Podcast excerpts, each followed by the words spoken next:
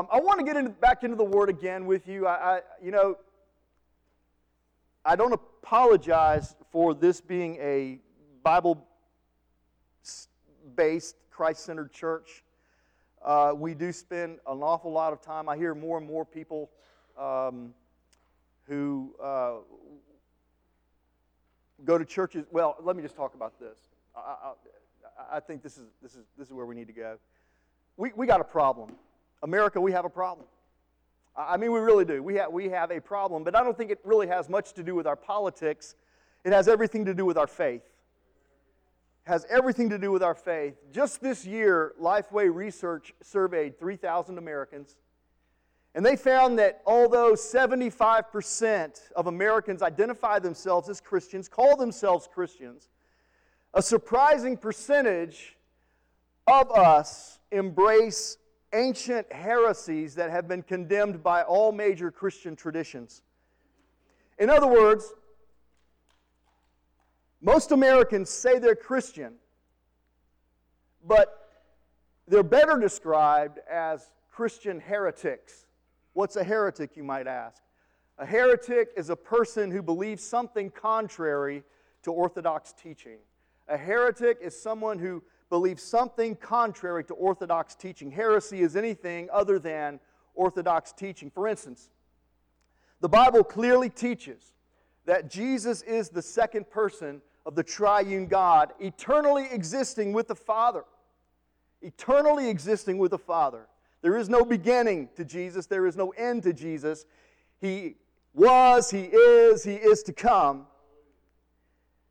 The Bible clearly teaches that he is the second person in the, in the, in the, in the Trinity, but over half of Americans say that Jesus is the first and greatest being created by God.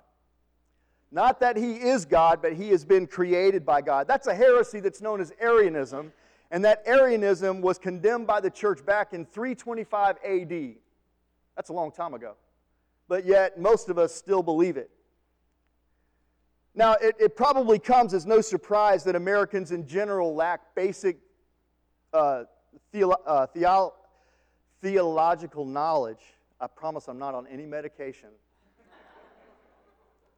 comes as no surprise that most of us really don't know much about theology. Because, after all, most Americans who call themselves Christians don't really take their faith seriously anyway, they just kind of dabble in it. And many of us, the rest of us, that we're members of another religion or we don't claim any religion at all. So, uh, what, what about those who proudly wear the label Christian? Those of us who proudly buy our Christian t shirts and put our Jesus fish on the bumpers of our car. What about us? Those of us known as evangelical Christians. Do you think we have a better understanding of what real theology, of, of good theology is? Actually, you're right. I saw some of you shaking your head. You're absolutely, no, we don't.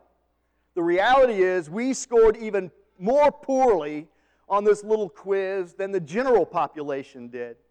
Seven in ten of us, seven in ten of those who proudly name the name of Jesus, who wear the t shirts, listen to the Christian music, have the Jesus fish on our bumpers, seven in ten of us believe that Jesus is a created being, not God Himself.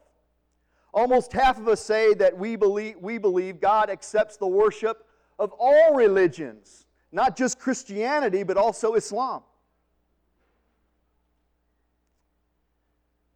And two thirds of us believe that heaven is a place where all people will be reunited with their loved ones. All people, regardless of their faith, belief, Apparently, listen, apparently, most evangelical American Christians like us are actually universalists. We believe anything goes. Apparently, we don't really believe Acts 4:12 that says salvation is found in no one else but Jesus. It's a sad indictment of the current state of the American church. Why does it matter? Why does it matter that we've become a nation of doctrinal dummies? Why does it matter that most folks like us would flunk a simple quiz on basic Christian theology and teachings? It matters because It's those teachings, it's those Christian doctrines that shape our beliefs. It's those Christian doctrines that decide our values and our priorities. It's, it's those teachings, those sound biblical teachings that guide our conduct and will determine the course of our lives. This is true. Listen to me. What you believe will make you who you are. What you believe will make you who you are. So, without knowing and believing the truth, without knowing and believing the truth, we risk becoming a church and a people who worship a God we don't really know. And we risk becoming a church serving a God that we don't really understand. And we risk becoming a church and a people telling others about a God we've never even really met ourselves. You see the importance of this? Without knowing the truth, without knowing firmly what we believe and why we believe it, we risk becoming a church that offers false answers to a hurting world that will only result in more pain for them and for us. We risk becoming a church filled with confused people, leading confused people into even more confusion. That's where we are today, I believe. Charles Spurgeon told the story, great, great uh, British pr- uh, preacher from the past, Charles Spurgeon. He told the story of an Irishman who had attended a religious meeting. And when asked about the meeting, the Irishman replied, Oh, it was lovely. None of us knew anything, and we all taught each other. It's kind of where we're at today. We're, we all got something to say, it's just that it's not worth very much.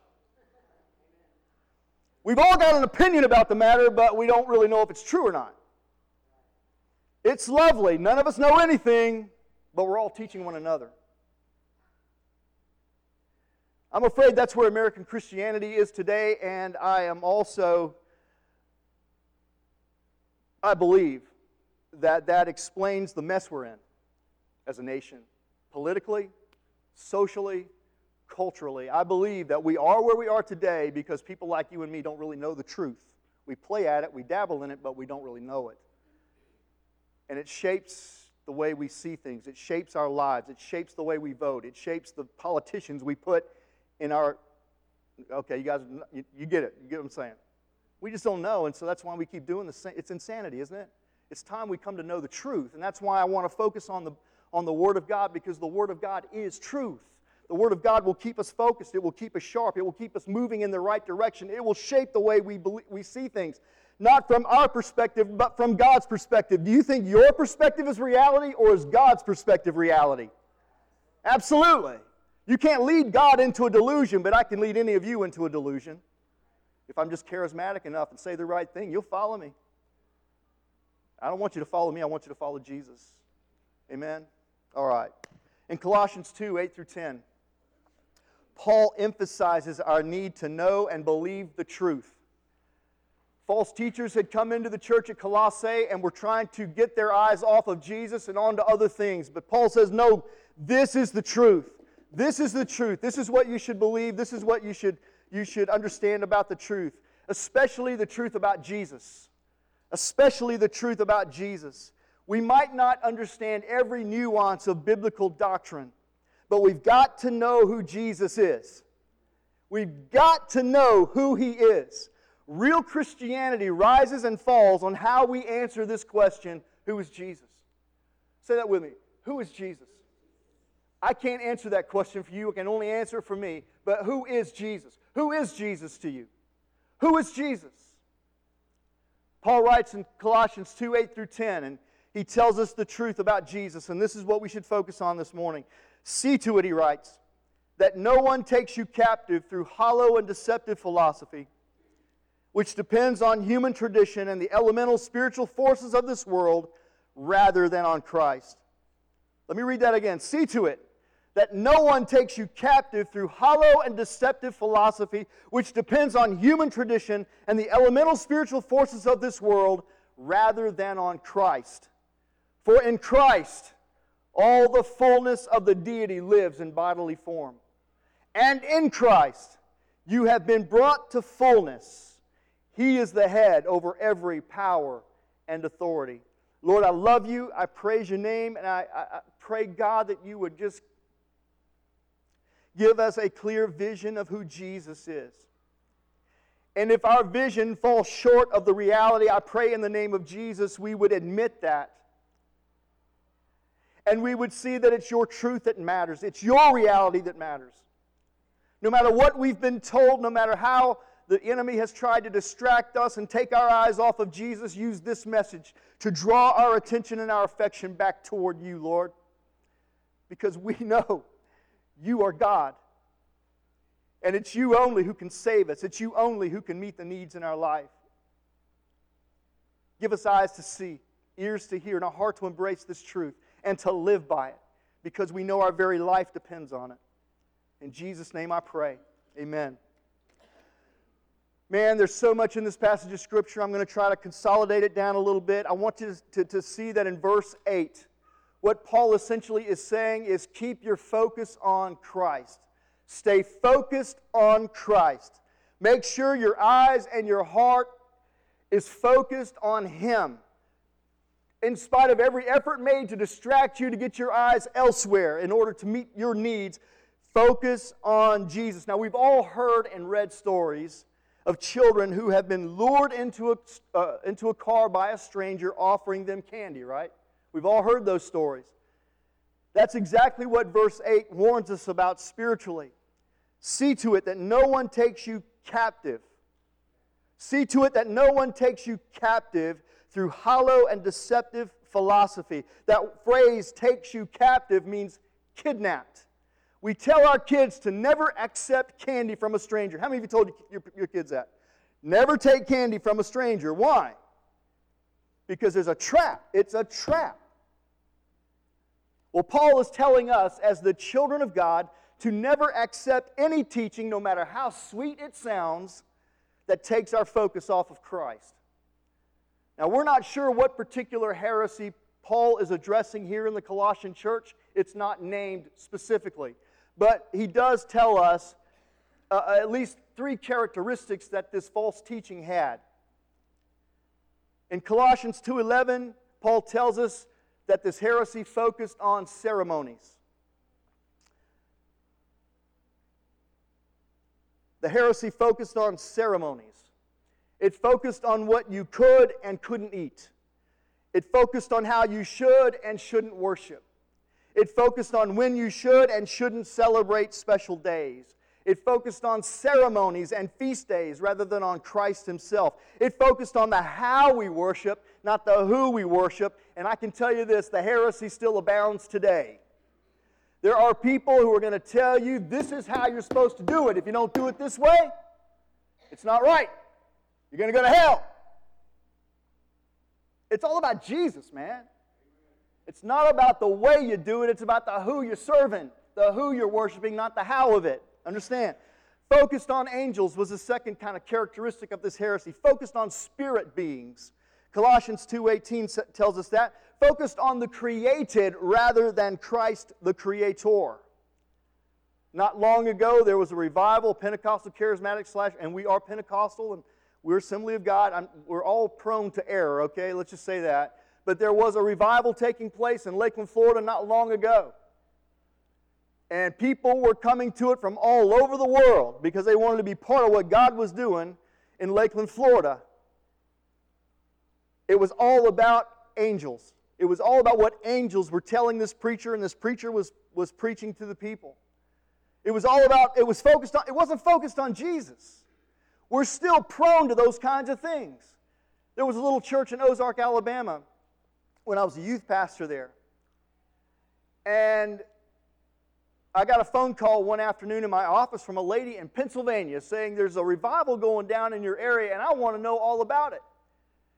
And I said, I really don't know what you're talking about. And then she started describing this little charismatic church on the edge of town and she started talking about how she wanted to come be part of that revival because angel feathers were falling from the ceiling and gold dust was alighting on the chairs. She was willing to drive or fly this little old, and she was a widow, an older woman, probably on a fixed income. She was willing to travel all the way from Pennsylvania to little old Ozark, Alabama, so she could see angel feathers fall from the ceiling.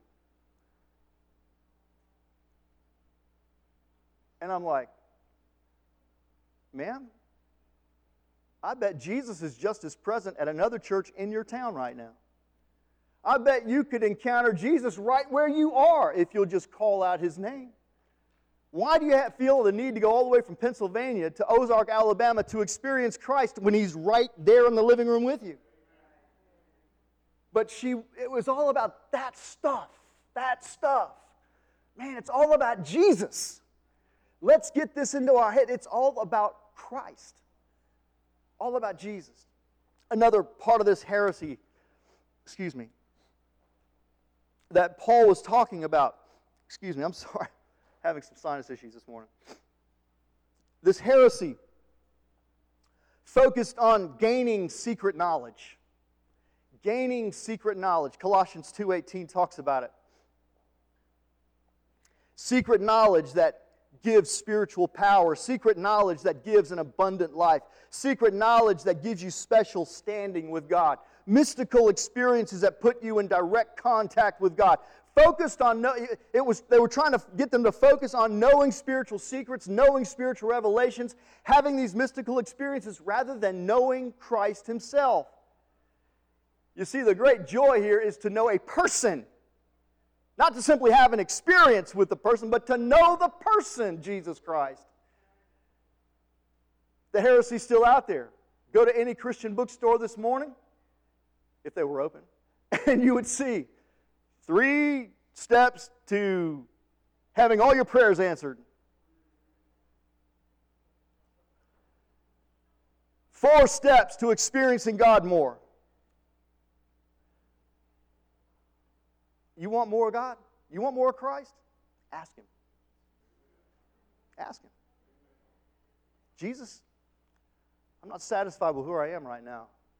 I want you to show up and I want you to fill my life till I overflow. I want you to minister to my life. I want you to strengthen this area of my life. I want you to deliver me from this problem, right? Listen, it's all about Jesus, guys. It's not about special revelation, secret knowledge. It's about Jesus. Jesus. Hebrews 12, 2 says, Let us fix our eyes on who? Jesus, the author and perfecter of our faith. Be on your guard against any teaching that takes your focus off of Christ. Any teaching that suggests you need more than Jesus to save you or complete you will lead you away into spiritual captivity of some kind. So let's talk about who Christ is for just a minute. Who is Christ? Who is Christ? Verse 9 says this For in Christ all the fullness of the deity lives in bodily form. Would you read that verse with me? That's one of the most powerful verses in the Bible. For in Christ all the fullness of the deity lives in bodily form. As we read it now, what I want you to do is emphasize the word all. Read it with me. For in Christ, all the fullness of the deity lives in bodily form. Let's read it again one more time, just like that. For in Christ, all the fullness of the deity lives in bodily form. Listen, this is probably the clearest expression of Christ's deity in the Bible. Jesus Christ is God in the flesh. Jesus Christ is God in the flesh, not just a man. Not a created being who simply represents God to us in human form. Not a man who became God at some moment in time. Not a human body borrowed by God, then discarded when God was done with it. Jesus Christ is God in the flesh with the very nature of God and all the attributes of God. Can I get an amen? Don't diminish who Christ is. That's what most false teaching will attempt to do is diminish the way you see Jesus. Jesus is God in the flesh. For in Christ all the fullness of the deity lives. Not lived, not will live, not did live, lives, present tense, in bodily form. Jesus Christ is God in the flesh. And the Bible affirms this over and over and over again ad nauseum. John 1 1 says, The Word, Jesus, was God. John 1:14 says the word Jesus became flesh. Jesus himself claims to be God. I've heard that, uh, man, I tell you guys, I've, I've engaged in so many conversations with people who said, Jesus never said he was God. Jesus never said he was God. That was something man attributed to him. Listen to what Jesus said in John 10 30. I and the Father are one. I, I and the Father, would you dare say that about yourself and the Father? Heck no, because you know it's not right. Jesus said, I and the Father are one. A couple of verses later, the Jews, the religious leaders, knew exactly what he was talking about because they said to him, that you, they, they, they, they said that he was uh, blaspheming the Lord. And, and what, what you see in John 10 33 is that when they accuse him of being God, in John 10 33, he never disputes it. You're saying that you're God. He never disputes it. He received worship. Jesus receives worship as God when Thomas looked at his nail scarred hands and said in John 20, 28, My Lord and my God. Thomas falls at his feet and worships him as God, and Jesus accepts that worship. Do you think he believed he was God? Peter worshiped Jesus as God when he said in 2 Peter 1 1, Our God and Savior, Jesus Christ. Paul declared in Romans 1 4, Jesus was shown to be the Son of God when he was raised from the dead by the power of the Holy Spirit. He is Jesus Christ our Lord. That word Lord is a word that's only used in reference to God. Look, the Bible says this. The Bible makes it clear. Unlike all other men who ever lived, Jesus lived perfectly and without sin as God would. Jesus forgave sins as God would. Jesus performed miracles like God when he healed the sick cast out demons, and raised the dead. Jesus demonstrated uh, God's authority over creation by walking on water, calming storms, and feeding the multitudes. Jesus taught with such divine authority, like God, that it amazed religious leaders and it turned religion on its ear. Though there have been many great men, there have been many great teachers throughout history, none of them, none of them have done such things. None of them have performed such miracles, and none of them have claimed to be God as Jesus did. Listen, I love what C.S. Lewis did. He kind of he kind of brings all this to a head when he says in Mere Christianity, I am trying here to prevent anyone from saying the really foolish thing that people that people often say about him, Jesus Christ. Here's the foolish thing. I'm ready to accept Jesus as a great moral teacher, but I don't accept his claim to be God. That is one thing we must not say. A man who was merely a man and said the sort of things Jesus said would not be a great moral teacher. He would either be a lunatic on a level with a man who says he is a poached egg, or else he would be the devil of hell. You must make your choice. You must make your choice.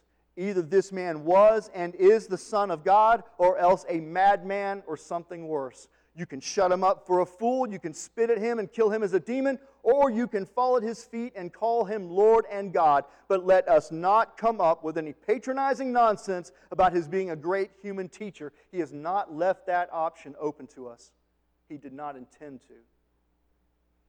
How do you answer the question, Who is Jesus? How do you answer that question? It means all the difference in the world. Who is Jesus to you? I'll tell you who the Bible says he is, and this is who he is to me. Jesus Christ is God in the flesh. For in Christ, all the fullness of the deity lives in bodily form. Why does it matter? Why does it matter that there are denominations and churches out there that teach that Jesus is not God, but he is a creation of God? Why does it matter? Why does it matter that we believe that He is the Son of God? I tell you, it has a couple of really practical outworkings from this doctrine that Jesus is God in the flesh. Two practical applications I want to point out to you, and I hope that you hear them and embrace them for yourself. Listen, if you understand who Jesus really is, if you understand who Jesus really is, then you'll know you can really trust Him for everything you need. If you know who He really is, then you can really trust Him. You can trust Him for your salvation. You can trust Him for your salvation. If Jesus is who the Bible says He is, God in the flesh, then He's all we need for salvation. He supplied the perfect life that was needed to satisfy the penalty for our sins. Jesus supplied the perfect righteousness that God places in our account when we repent and believe in Him. His life and His righteousness are enough to secure the salvation of anyone and everyone who believes in Him. Jesus is enough if He is who He claims to be God in the flesh. If Jesus is who He claims to be, God in the flesh, then anyone can be saved. Anyone. Anyone. And right now you're thinking to yourself, I bet they can't be. And I'm saying, yes, they can. I had a question.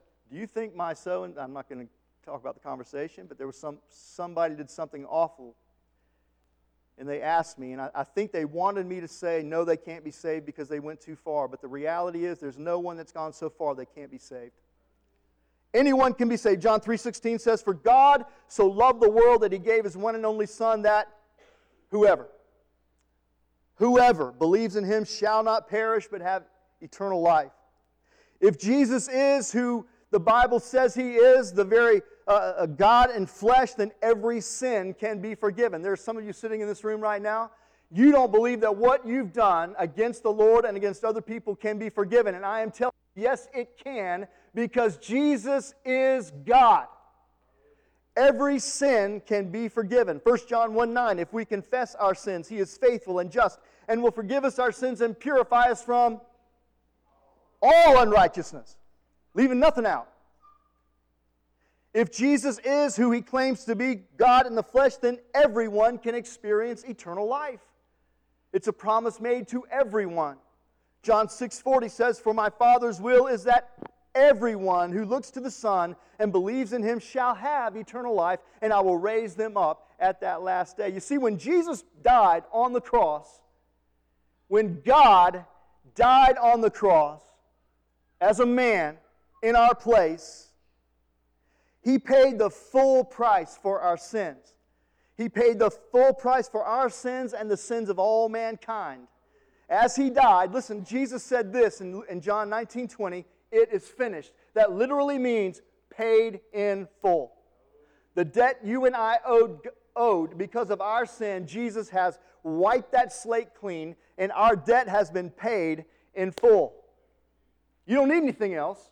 You don't need anybody else. All you need is Jesus. Right? But here's the problem this is what's creeped in to the church. Maybe you're here this morning and you think, you think to yourself, because that's just where you're at, I've got to be a good person. And I've got to do good things to be saved. And I've got to, I've, my, the good that I do has to outweigh the bad that I do in order for me to get to heaven. And I'm telling you, no, all you need is Jesus. He's all you need. Maybe, maybe you're, you're here and because of what you've been told or, or what you've heard in the past, maybe you believe that you just have to think good thoughts and you need to believe in yourself and you need to build your self esteem in order to get to heaven and be saved. No, no, no, no. All you need is Jesus. That's He's all you need.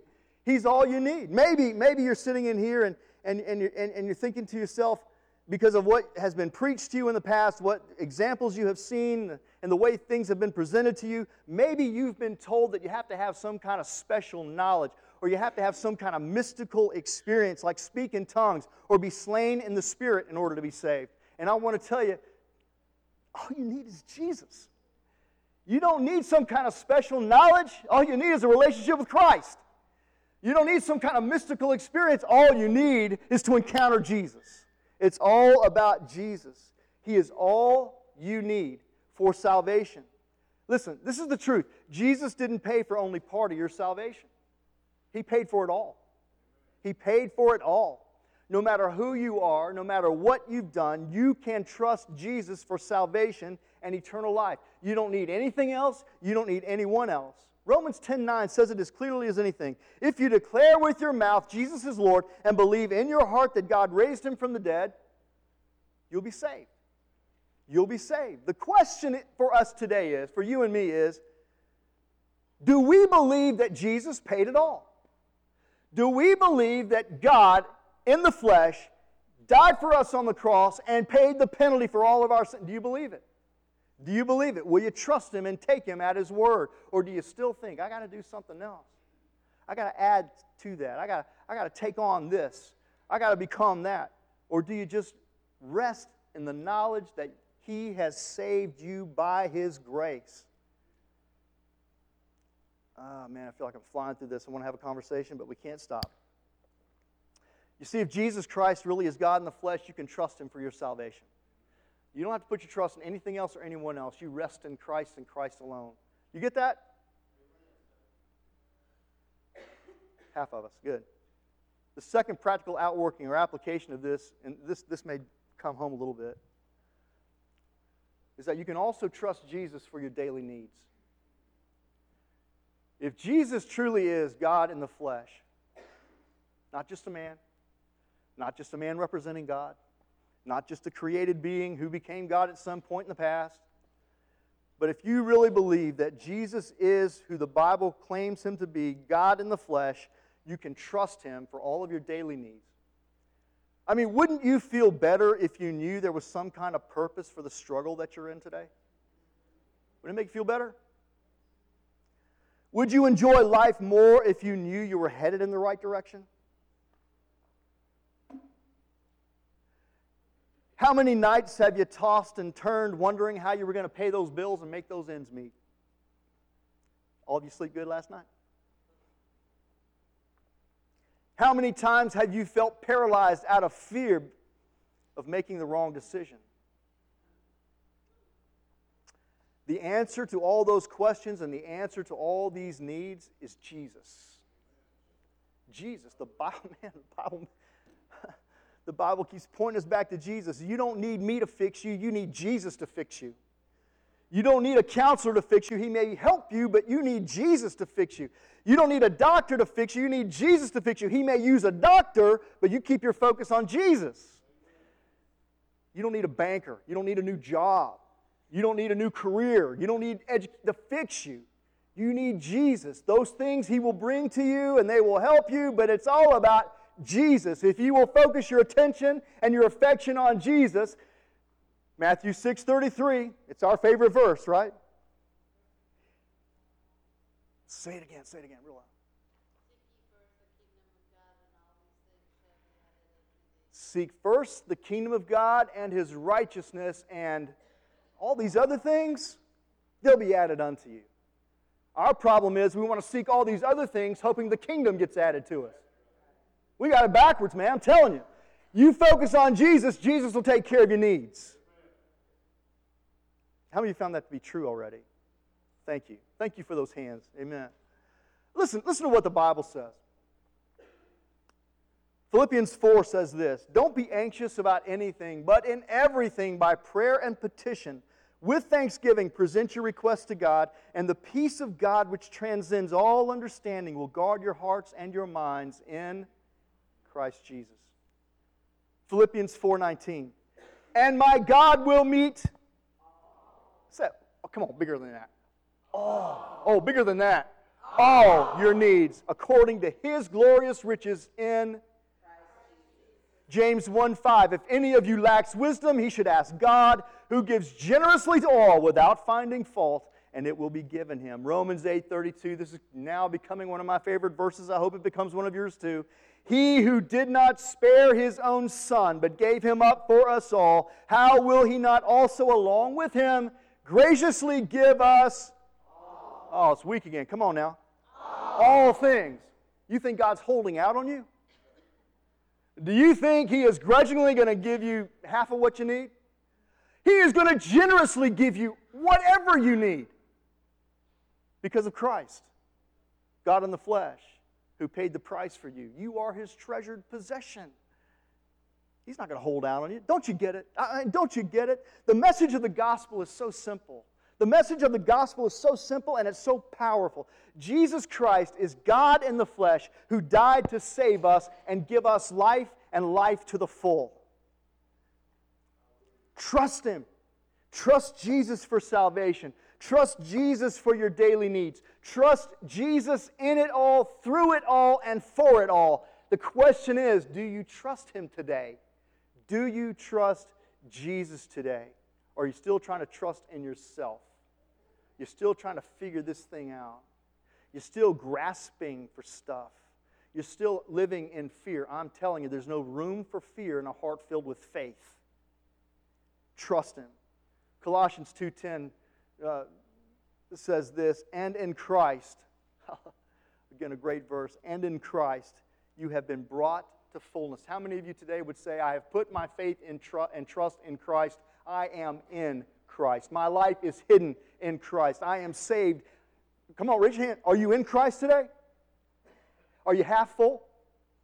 Are you a quarter full? What does that verse say? Full. oh, that's right. And in Christ you have been brought to fullness. Fullness. Completion. Like a water glass that's filled with fresh, clean, refreshing water, you are filled with Christ. From the top of your head to the soles of your feet, you are filled with Christ. You lack nothing. You are complete in Him. You are filled, full, or even better, you are fulfilled in Him.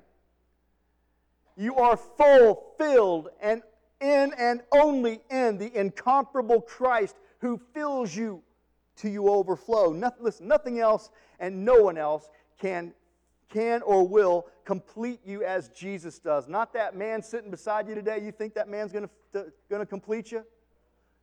No. No, that man leaks like you do.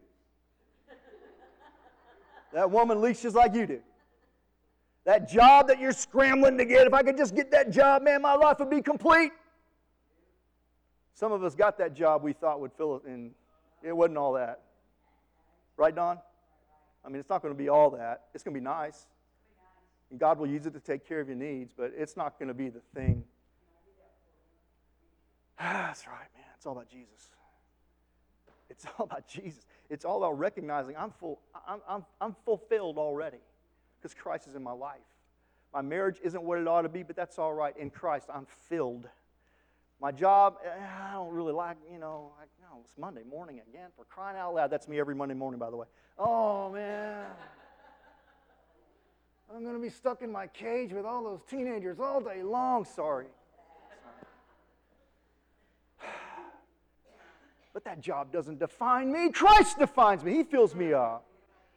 You know, come on, guys. Let's get our thinking. Let's get it where it needs to be, man. Jesus lives in us. Christ, God in the flesh, lives inside our hearts. He fills us, man. He fills us. Let's walk in that. Let's walk in that. We, we don't lack anything. We don't lack anything. We are complete in Christ Jesus. I, I heard a story. I want to close up this way, Mike, if you come back. I heard a story about this uh, immigrant family who, who saved for years and years to buy tickets so that they could sail to America and start their life over again. And once they got out to sea, this family carefully rationed the cheese and the bread they had brought along with them for their meals. And after three days, the little boy looked at his dad and he said, Listen, I hate cheese sandwiches. I hate cheese sandwiches, and if I don't eat anything else before we get to America, I'm going to die. We've all heard that, haven't we? So the father, you know, looked around, dug a nickel out of his pocket, and he gave it to his son, and he let his son go to that ship's, he, he, he gave the nickel to his son, and he told the son, he said, now listen, you take this nickel to the ship's galley, and when you get there, buy yourself an ice cream cone.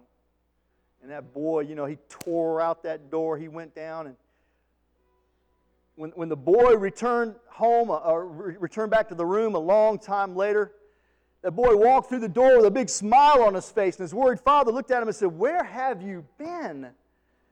And the boy replied, I was in the galley, like you told me. I was eating three ice cream cones and a steak dinner. And the father said, You got all that for a nickel? And the boy said, Oh no, the food is free. It all comes with the ticket. Listen to what I'm saying. Jesus is the ticket to a full and abundant life. You hear what I'm saying? Some of us are begging and scrounging and trying to figure it out on our own. I'm saying Christ has already provided that for you. Would you just trust Him? Would you just walk in His love? Would you just accept and embrace the grace that He offers you today? Will you just see Him for who He is? He's not just a man like you, He's God in the flesh. And what He says goes. You know what He says? You're complete in me. You are full. You are full. You need nothing else. Jesus Christ is that ticket.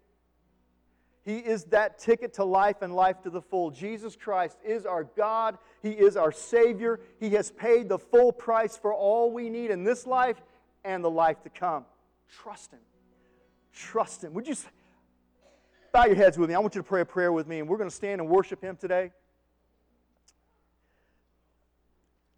Oh, stand up, stand up, stand up, stand up. Stand up.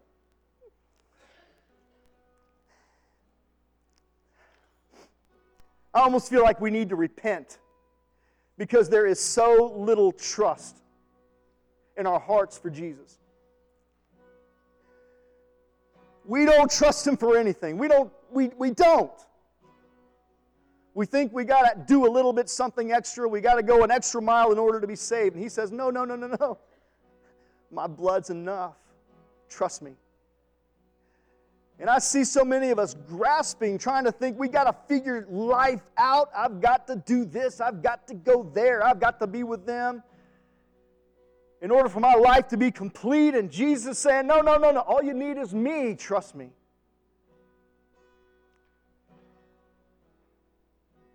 So I want to pray a little prayer together with you, and then we're going to focus our worship on Him.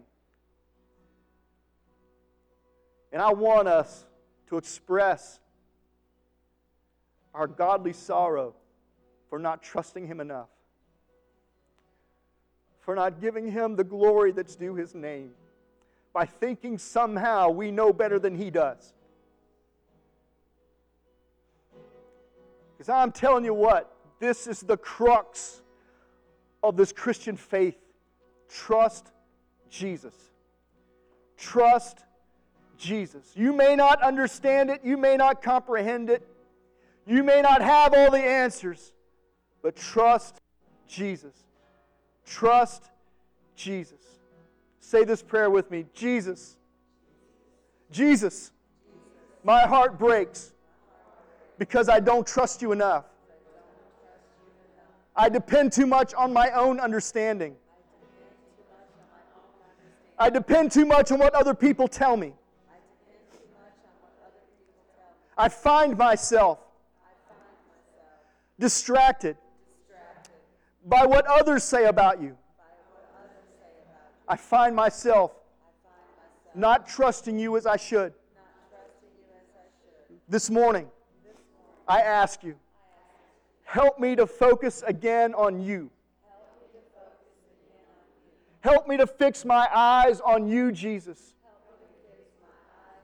You are the author and the perfecter of this faith. I want to hear your voice. I want to see you with my own eyes. I want you to tell me your truth so I can walk in it.